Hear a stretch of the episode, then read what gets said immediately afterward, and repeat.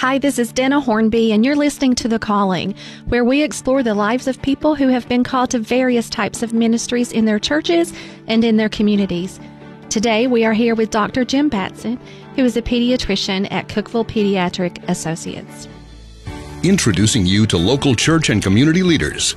The Calling. Welcome, Dr. Batson. Thank you, and thank you for having me.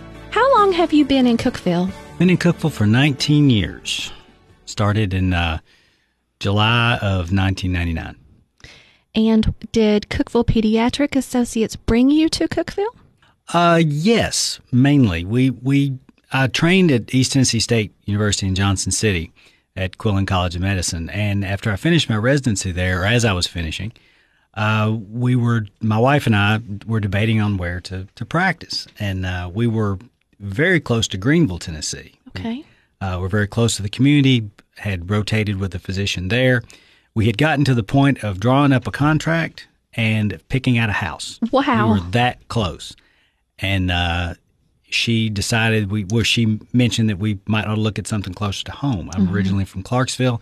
She's originally from Bowling Green, so we looked around, didn't find anything, and literally got out a map of Tennessee and walked and looked down I-40 and said Cookeville, small college town. We stop at the Dairy Queen all the time. Wow. Let's give him a call. And she knew the librarian at Cookeville Regional at the time, who knew Dr. Franklin was looking for a partner. Wow. Set up an interview, and here we are. Sounds like a God thing.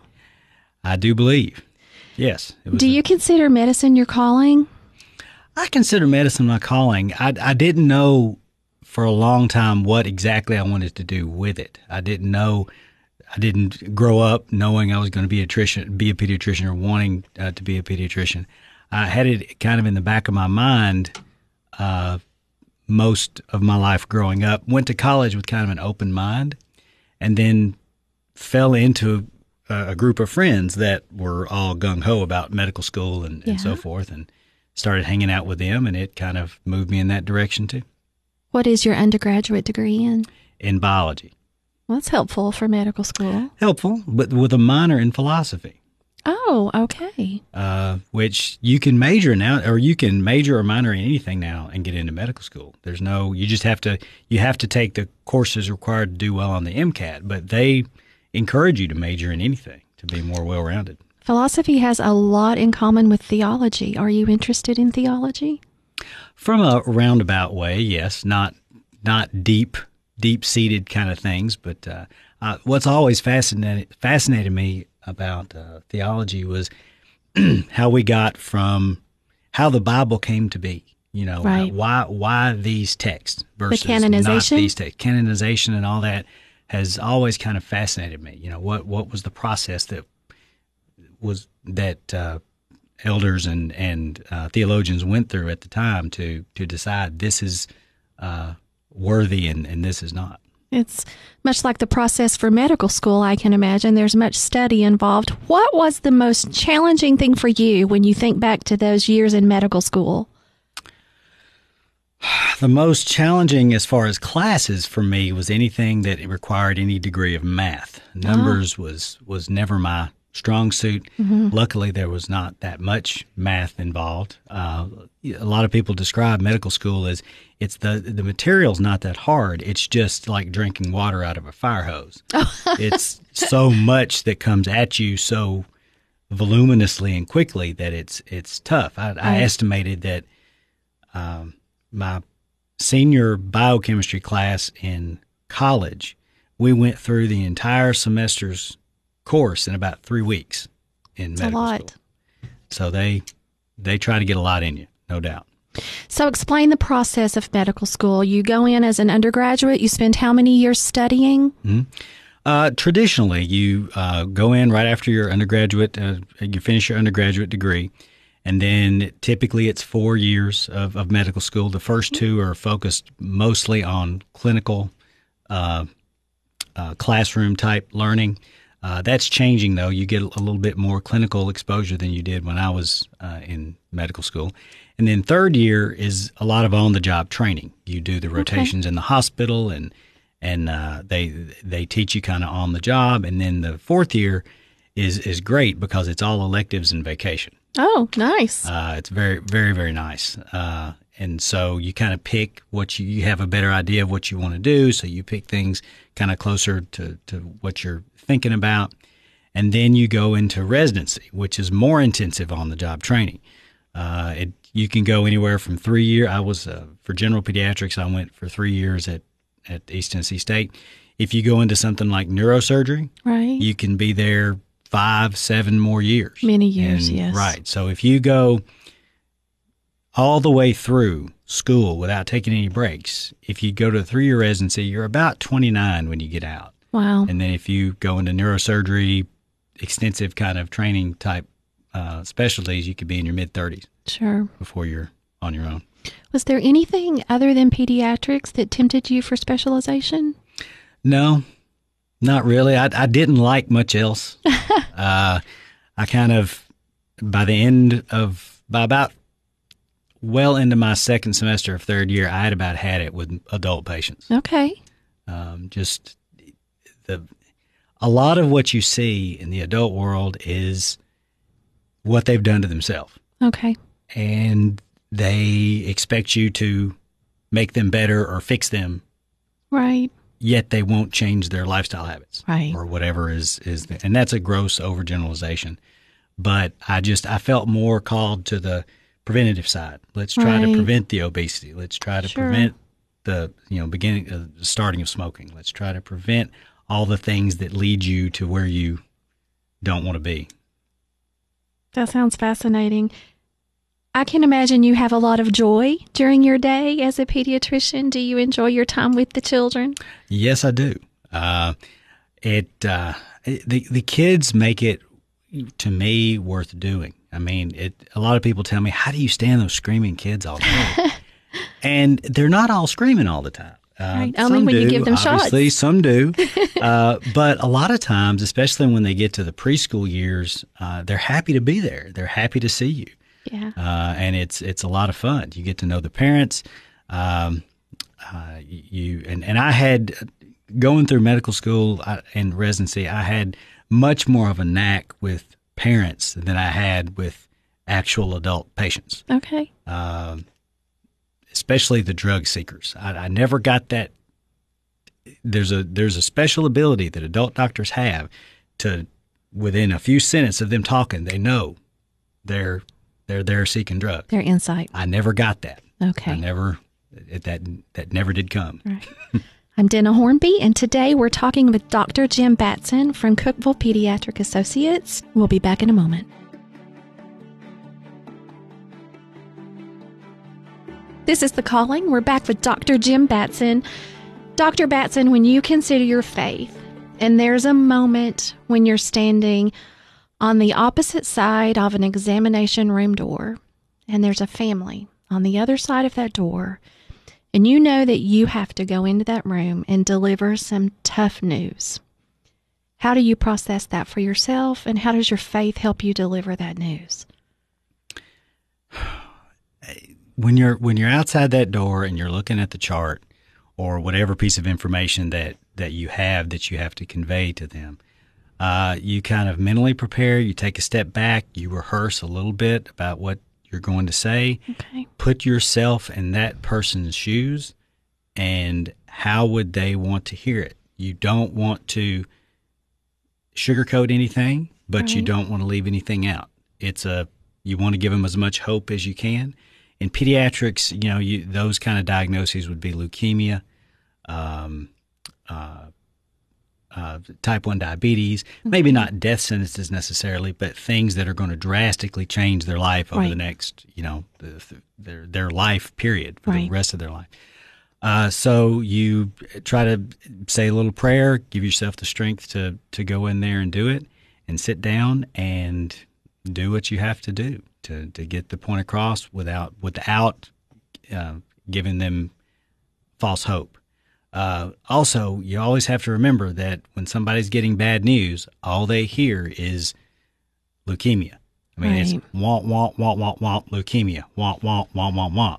You may have said the type of leukemia you have is 95% curable now, Yes. like a, a ALL or acute lymphocytic leukemia. But that's not what they hear. All they hear is leukemia or cancer or Sure. diabetes or whatever. On the flip side of that, when you have some good news to share and you're enjoying your day with the children, do you ever play with them? Do you have any toys in the office that you might bring into the examination room? Oh yes, oh yes, quite a bit. Especially if I know them pretty well. Right. Uh, I had a neighbor a few years ago. Well, actually, it was a few months ago, um, with a little three-year-old that my daughters had had. Uh, uh, they're teenagers now, but they had babysat for her and and interacted with her quite a bit. And she came in with for a checkup, and I have this little Yoda puppet Really? that I had when I was about ten, Oh, and he was a wow. hand puppet, and he he moves, and you can move his head and his hands. And I cracked open the door, and I just stuck the puppet in, and started maneuvering the puppet, and started talking in a Yoda voice, and she just started screaming. oh. she was afraid of she Yoda? was afraid. Yeah, she was How afraid of it. The mother loved it. She, I mean, she was all over it, but you, you just you never know sometimes how they're going to react. What does Yoda say to the children? Uh, it varies. Uh, just sometimes it's as simple as hello or, or whatever. uh, how are you today? But it just, you never know sometimes how they're going to react. Um, it's, but it's, it's a lot of fun. They, they come up with the most interesting stories. Um, I have a, a quick little funniest that uh, if you've got time, I've got the funniest thing that's ever happened to me Sure. and I'll probably never beat it. I was in a exam room with about a 10 year old boy and his mother. And it was a cold or upper respiratory infection, and we had gone through the motion of exam, and and, and I was explaining what what kind of t- things to do. And I noticed the boy he would look at me and he would look at mom. He'd look at me and he'd look at mom. And finally, he said, "You know, mom, why don't you ask him out? He looks halfway intelligent." and I, I just I froze. I just absolutely froze, and then went on, finished the visit, and I, I almost had to crawl to the lab. I was laughing so hard when I got out of the room. That's hysterical. It's nice to know that you're halfway intelligent, according to a least 10 year old. right? So, are you a Star Wars fan yes, since way back, since you were a little child? since I was a little child. It came out when I was seven years old. Do you have a favorite Star Wars character?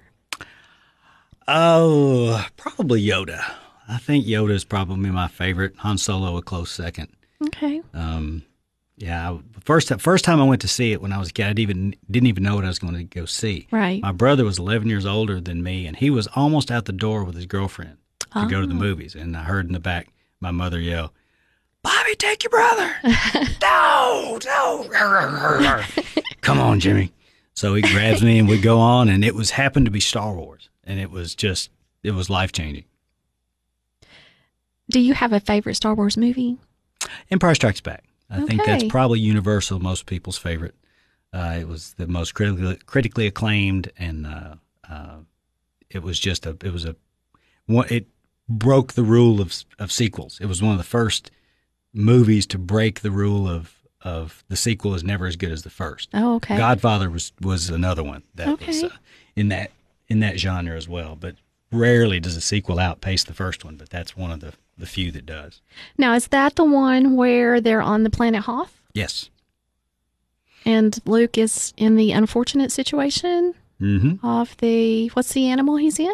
the he well he gets attacked by a wampa and he gets hung up in his cave and then he gets rest well he rescues himself with his lightsaber and then he goes Han Solo finds him and then he cuts open the tauntaun and shoves him in there to keep him warm overnight. Yes. Your patients must love that you know this. yes, my wife actually uh, if whenever the original Star Wars is on, I'll start quoting it. I mean, it's Oh wow! and I can almost quote it throughout. so you are a fan. And she just she has to leave the room. Have you ever been to Skywalker Ranch? Not been to Skywalker Ranch, but I have been to Rancho Obi Wan. And what is that? Rancho Obi Wan is the is in Petaluma, California. It's a north. It's about an hour north of uh, San Francisco. It's owned by a guy named Steve Sansweet, who has the world's largest private collection of Star Wars memorabilia Oh my! in the! Guinness Book of World Records. It is absolutely a treasure trove. Is there a life-size. Chewbacca there? There is a life size, almost anything you want there. I Wow. mean, there's a life size Lego Darth Vader. There are, you know, all the original stuff, all the original uh, action figures, everything imaginable, weird stuff from all over the world. People Wow. send him uh, there's this there's this line of the these individuals made some uh, action figures called the Severed Limb Collection. Oh my! It's got like Darth Vader's hand, Anakin Skywalker's hand, Luke Skywalker's hand, Dooku's head and hands, uh, you know Wow. that kind of thing, all in a little package. It's a good thing you have that anatomy history. Yeah, exactly. So, Dr. Batson, at the end of a long, hard day, Mhm. and you've had patients all day long, it's time to go home to your family. How do you detach from Dr. Jim at the office and become father and dad and husband at home? Well, with teenagers now, it's pretty easy because they do it themselves. Right. but when it, years ago, when they were younger, it's uh, you you you do have to go through that process, and I try to take the process of the the drive home Okay. as trying to kind of get the day out of my head so I can I, I could focus on them. Um, it it it's just it's a process. I mean, sometimes you take your day home, but most of the time you you try to leave it you try to leave it there. You learn from other people's mistakes Sure. that you learn about from ways that they're raising them that are not the best way to be, Sure. and you you try to uh, focus on other ways to to do the right thing.